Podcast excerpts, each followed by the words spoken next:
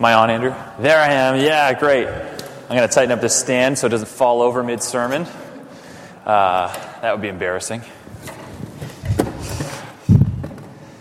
Hey, if you started attending Trinity 10 years ago, you were here at the beginning of our First Samuel series.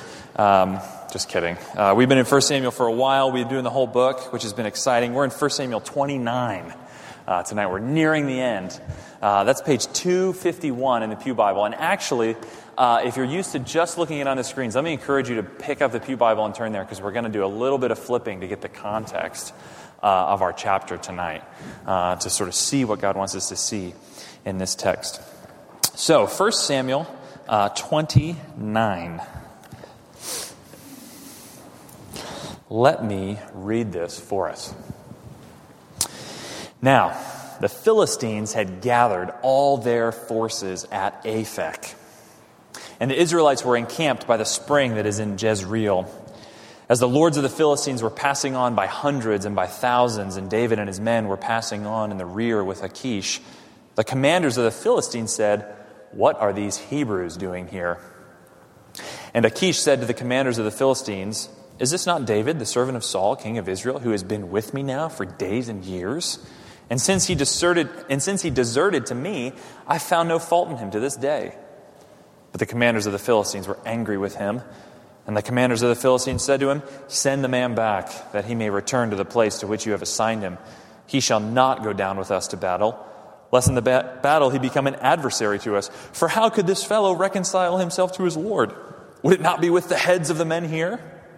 Is not this David of whom they sing to one another in dances? Saul has struck down his thousands and David his ten thousands. Then Achish called David and said to him, As the Lord lives, you have been honest, and to me it seems right that you should march out with me in this campaign. For I have found nothing wrong in you from the day of your coming to me to this day. Nevertheless, the Lords do not approve of you, so go back now and go peaceably that you may not displease the lords of the Philistines. And David said to Achish, But what have I done? What have you found in your servant from the day I entered your service until now, that I may not go and fight against the enemies of my lord the king? And Achish answered David and said, I know that you are as blameless in my sight as an angel of God. Nevertheless, the commanders of the Philistines have said, He shall not go up with us to the battle. Now then, Rise early in the morning with the servants of your Lord who came with you, and start early in the morning, and depart as soon as you have light. So David set out with his men early in the morning to return to the land of the Philistines. But the Philistines went up to Jezreel. Let's pray. God, we thank you for your word. We thank you that each part of it is inspired and is useful, uh, Lord, for our growth in grace. So help us tonight to understand this passage and, Lord, speak to us so that we might grow in our knowledge and love of you. We pray this in Christ's name. Amen. Uh, well, so, chapter 29 of 1 Samuel, what is this chapter about? Well, it's really the story of how God rescues David from going to war against his own people. That's what's kind of going on here in this chapter. And what we see here are some of the unlikely means that God is willing and able to use in order to extend his undeserved mercy to David and to his people. Some of the unlikely means God uses to extend his undeserved mercy to his people. Now, to understand our chapter tonight and what it means for us today, we have to understand the context. Uh, if this is your first time here at Trinity and you're jumping right in, you probably think, what in the world is this chapter about? So let's set some of the stage. Turn back to chapter 27. Back in chapter 27, what happened? David had fled from Saul and taken refuge among the Philistines. Uh, look at verses 1 and 2 of chapter 27. Then David said in his heart, Now I shall perish one day by the hand of Saul. Remember, Saul is hunting David down. There's nothing better for me than that I should escape to the land of the Philistines. Then Saul will despair of seeking me any longer within the borders of Israel, and I shall escape out of his hand. So David arose and went over, he and the 600 men who were with him, to Achish, the son of Maoch, king of Gath, which is one of the great cities of the Philistines. So he's one of the sort of head chief Philistine commanders. And the Philistines, obviously, at this point in Israelite history, are their sort of like primary enemy. the Philistines and the Israelites. So David flees to the land of the Philistines. And for the moment, the plan seems to work, right? Look at verse 4, chapter 27. And when it was told Saul that David had fled to Gath, he no longer sought him. Great, mission accomplished, right? But there was a price. After all, how would David convince Achish, his Philistine host, to let him stay? After all, David had tried hiding out in Gath once before, and it backfired. Do you remember that? Turn back a few more pages to chapter 21. Chapter 21 is when David is first on the run from Saul. Look down at verse 10 in chapter 21. And David rose and fled that day from Saul and went to Achish, the king of Gath. And the servants of Achish said to him, Is not this David, the king of the land? Did they not sing to one another of him in dances? Saul has struck down his thousands, and David his tens, his ten thousands. That song must have been a total earworm because everyone in like the surrounding regions knew of it. It was like Taylor Swift. Everyone was singing it in their heads on the way back and forth to the grocery store. In other words, what are Achish's servants, servants telling him? They're saying, Look, you've got to be crazy to let this guy stay here. He's the one who massacred all of our troops. What are you doing? He's got to go. And if you remember what happens, how does David get himself out of that jam? He pretends to be crazy, he pretends to be mad, and Achish says, Look, I've got enough madmen to take care of. Get him out of here and David barely makes it out alive. So now here we are in chapter 27 and 29, a few years later. How is it that David's going to convince Achish that he and all his 600 men that have now gathered around him, this sort of mercenary fighting force, how is he going to convince him that he and his men aren't a threat? How is he going to keep his cover among the Philistines? Well, in verses 8 through 12 of chapter 27, we see how. David and his men go out. They raid some of the Gentile tribes, sort of to the south of the Philistine country. Then they come back and lie to Achish and say that they were raiding the cities of Judah and some of their allies. You see, they make Achish think that they've defected, that they've deserted Israel and Saul. They've just sort of given, on, given up on that once and for all, and now they've sort of come over to the other side. And David's scheme, again, seems to work. Look at verse 12. And Achish trusted David, thinking, He has made himself an utter stench to his people Israel, therefore he shall always be my servant. David's scheme seems to work. But at what cost? You know, the sense of these verses in chapter 27 is that David goes out again and again. And he ends up going deeper and deeper into deception and lies. And in order to do that, he has to descend further and further into brutality and violence. After all, he can't leave any witnesses of what he's actually doing because it will blow his cover, right? So when David and his men raid these Gentile tribes to the south, they end up killing all the men and women, leaving none of them alive which was not, by the way, common sort of tribal raiding practices in the ancient Near East. You usually just sort of got the stuff and got out and let the people alone. So you see, David figures out how to stay safe in the land of the Philistines, but only at the cost of more and more lies and more and more violence. And what's interesting is that the narrator of 1 Samuel, or 1 Samuel, is completely silent.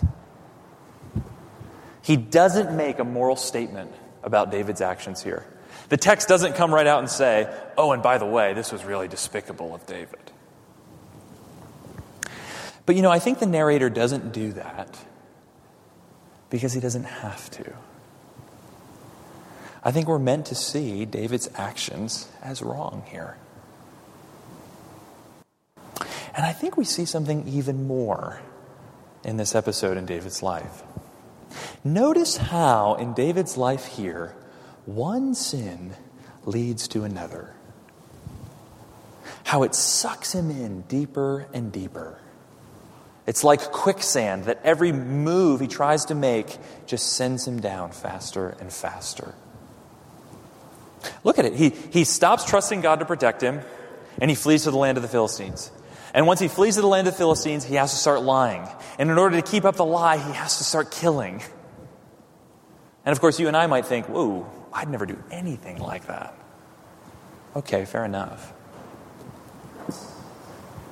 But I think that's just because you and I underestimate just how quickly and how powerfully sin can grow. No, you and I might not end up murdering anyone, but we underestimate how quickly sin can take control in our lives.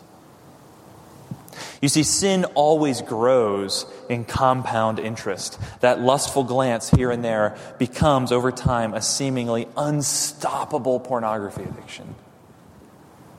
The bitter root of unforgiveness when someone hurt you years ago that you never really take care of takes root until you can barely have any relationship at all without constantly getting angry and hurt and burning all your bridges.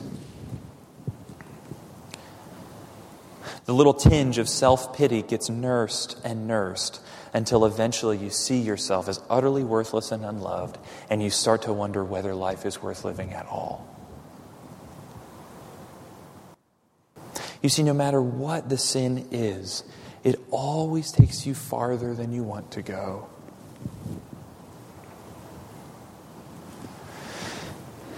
And sin, it seems, can strike at any time, too.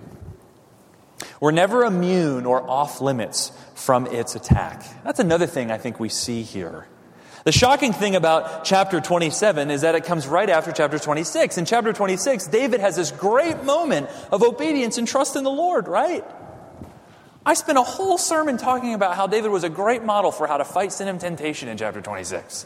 And what happens in chapter 27? Boop, total opposite direction. Remember in chapter 26, David has the opportunity to kill Saul and all his troubles, and he refuses to do it. He obeys God and doesn't lay a hand on the king's anointed. And in that chapter, ironically, David even says, Saul, you know why what you're doing is so bad? Because it's forcing me to leave the land. I can't stay in the land if you keep coming after me like this. That's why this is so bad. And I say that's ironic because look, when chapter 27 begins, David's like, okay, I'm out. I'm leaving. He stops trusting God will protect him and runs to the land of the Philistines. And I think the lesson for us is this is that there's never a time when we can put our guard down. David has this great spiritual victory, and the next moment, a downward spiral. Even after great moments of trust and obedience, we can still succumb to moral failures, both small and great. You know, it's very interesting. One of the very first sort of pictorial images of sin that the Bible gives is of a crouching predator ready to overtake its prey. Do you remember what God told Cain? Sin is crouching at your door. We need to always be vigilant to fight and to flee. There's never a time when sin can't strike. The old Puritan theologian John Owen once wrote what I think is probably the best big idea in a sermon ever written. He wrote, Be killing sin, or sin will be killing you.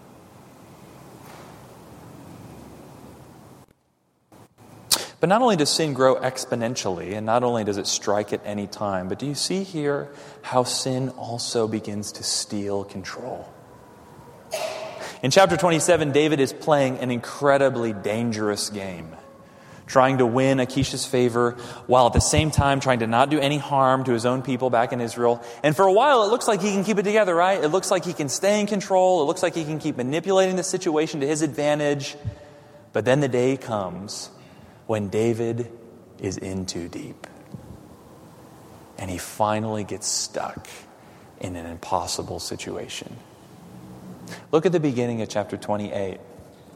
In those days, the Philistines gathered their forces for war to fight against Israel. And Achish said to David, Understand that you and your men are to go out with me in the army. David said to Achish, Very well, you shall know what your servant can do. And Achish said to David, Very well, I will make you my bodyguard for life. The day finally comes when the Philistine forces are going to march out to war against Israel. You know, this is the day that David was probably hoping would never come, but any outside observer knew it was bound to happen. He'd been feigning allegiance to Achish against Israel for almost a year and a half at this point. So, of course, Achish is going to say, Okay, David, you're coming with me. And then David gives this incredibly politically vague answer in verse 2 Very well, you shall know what your servant can do. David knows he's in trouble. After all, if he tells Achish he can't go to war, he risks blowing his cover, right? Not a very good idea when you and your 600 men are surrounded by Philistines. You've got nowhere to hide because you've been living in broad daylight with them for the last year. Oh, by the way, Achish, I've actually been lying to you for the last year and a half, and there's no chance I'm going with you to war. But of course, if David actually goes into battle with the Philistines, he'd be fighting against his own people, shedding the blood of his brothers and his cousins and his friends. And besides David not wanting to do that for the obvious reasons that they're his own people, such a move would functionally destroy any chance that David had of becoming Israel's king. After all, who would follow a king who goes to war against his own people in the ranks of their sworn enemy? In fact, even if David were to get into that situation and then sort of become a fifth column in the midst of the battle, the damage will have already been done. The men will have seen him marching in, and his hopes of kingship will be dashed. David's foolishness, his lack of trust, his blatant sin have backed him straight into a corner with seemingly no way out. That's what's going on when chapter 29 begins.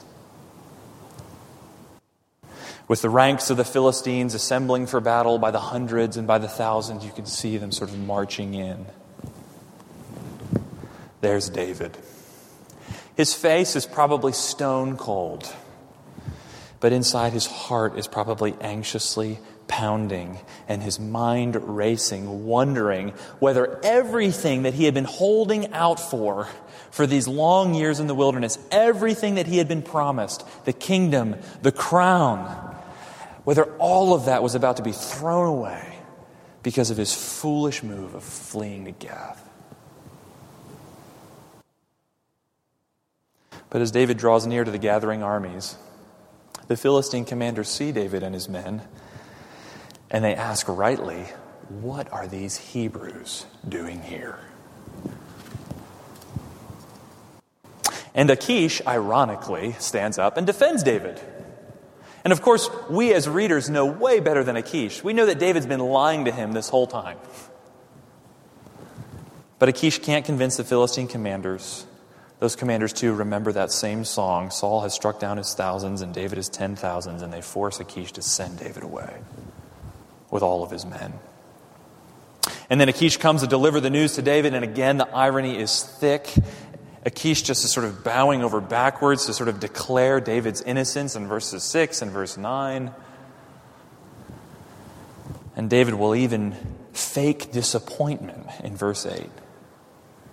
And of course, his language there is just as ambiguous as it was back in the beginning of chapter 28, wasn't it?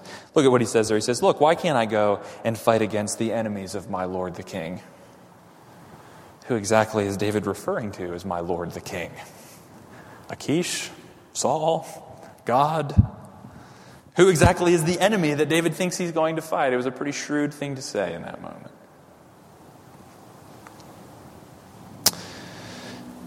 But either way, when morning comes, David is released from his duty to the Philistines. And he's delivered from the dilemma, from the catch 22 that his own foolish and sinful decisions had put him in. You can imagine the relief of David as he and his men marched away from the battle lines, seeing the sun break over the hills, knowing that he'd been rescued from his own stupidity and wickedness. But how does the author of 1 Samuel want us to understand what happens in chapter 29? Again, very interestingly, the narrator is completely silent almost. There is very little theologizing going on in this chapter, right? In fact, the only time that God's name is even mentioned is when Achish is praising David for being so honest and so blameless.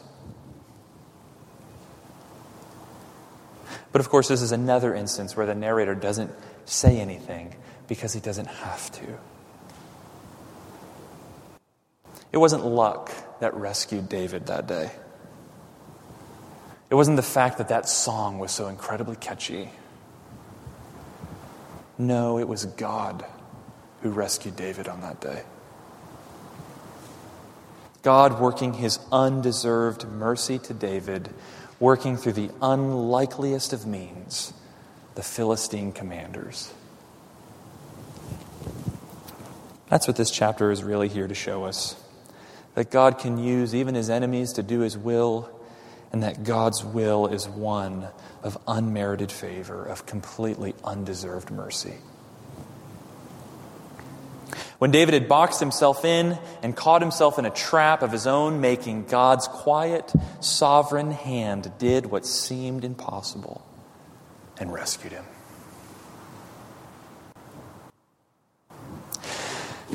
So, what's the practical application for us today? Of course, the application for us today is not that we should just go ahead and sin ourselves into the corner and trust that God's going to bail us out at the last minute, right? That would be a poor application of 1 Samuel chapter 29. And in a way, Paul addresses that in the book of Romans, right? Shall we go on sinning that grace may abound? He asks. By no means. If you're alive with Christ, you've died to sin. So, this chapter in 1 Samuel isn't giving us some license to sin. And the text actually, in addition to that, isn't promising us that we'll never experience the earthly consequences of our sin. In fact, sometimes God definitely allows us to undergo the earthly and natural consequences of our sinful choices in order to teach us eternal spiritual lessons. In other words, sometimes getting busted and getting found out is the best thing that can happen for us, spiritually speaking. Because we finally can come clean. Because in that moment, we can finally see sin for what it is. And often it's the times when we've been busted and found out that we run back to God. So, if this chapter is not a license to sin, it's not a promise that we'll never experience the consequences of our sinful actions. 1 Samuel 29 is still a massive display and reminder of God's relentless and persistent and undeserved mercy. Some of us know what it's like to make a total mess of things. Through our own cleverness or through our own selfishness, thinking that we can control things and work things out in our own way apart from God. We know what it's like to try that and in the end to make a total disaster for ourselves and for others. And this passage is saying that even then, even when your mercy would have withered and run dry, even when you would have given up on you, even then, God's mercy isn't done with you. That God's mercy is an ocean whose waves don't stop pounding the shore. God's mercy is like the sun whose beams don't stop shining down. And that same mercy is pursuing you. Even out into the country of the Philistines where you've buried yourself. Even there, God's mercy is coming after you even tonight, beckoning you and barging in on you, using the most unlikely means, if necessary, the foolishness of preaching, even. All in order to get you to see that the morning is about to dawn and it's time to come home. And you know, you and I we aren't David, right? You and I are not God's special anointed king. But why did God save David here?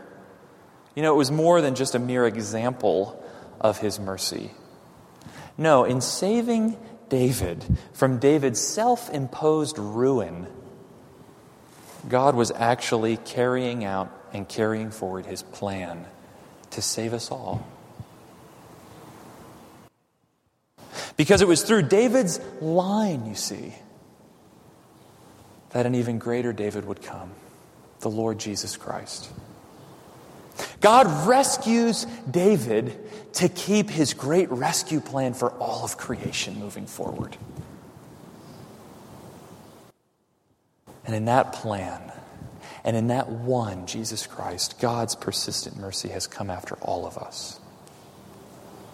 No matter how deep you're in it, no matter how stuck or trapped you feel, Jesus has come to fulfill God's mission to be the king who gives his life so that you might live, to be the king who lives and reigns as the rightful Lord of all, the one who says, Come taste and see that the Lord is good.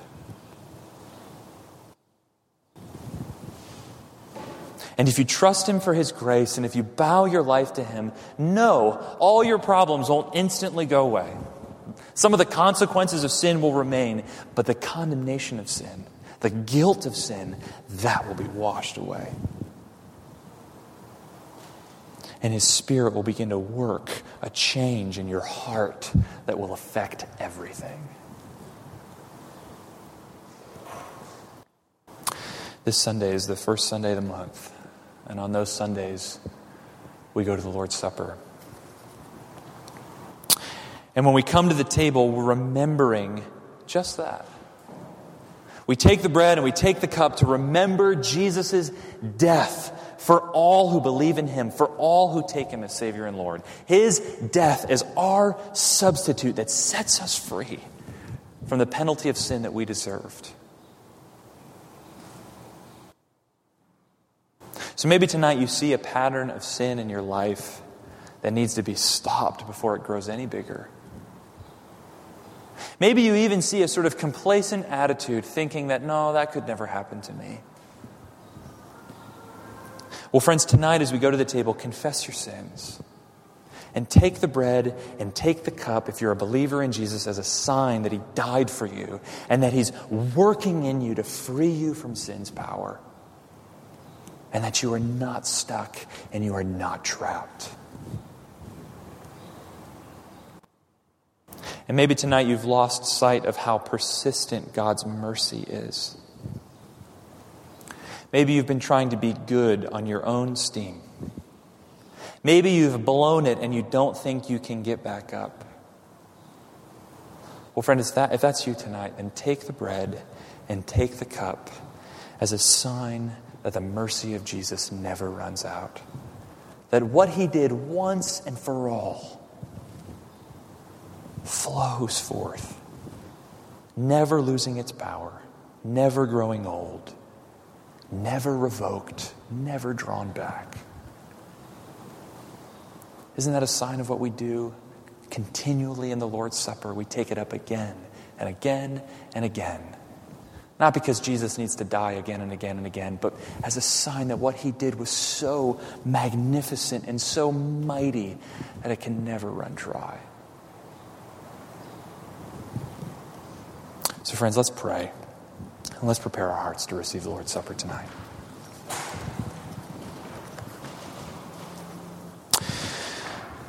Oh, Lord Jesus, thank you that you have come to rescue us from the impossible situation that our sin had bound us in. Lord, we had turned from you, and in turning from you, we had lost it all. And then in trying to save ourselves, we just went deeper and deeper down. Lord, thank you that you've come and used the unlikely means of a Roman cross, that sign of torture and torment, to bring us life and peace, to bring us up from the pit and to set us on solid ground, to take us from darkness and to set us free to run towards the morning. Lord, as we come to your table, may we be confessing sin and finding assurance in your grace, we pray. Amen. So the music team's going to come up.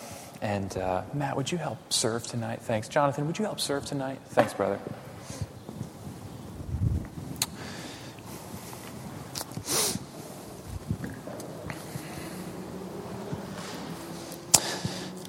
The way we celebrate the Lord's Supper here at Trinity is that we're going to take the bread together and then we're going to eat it together.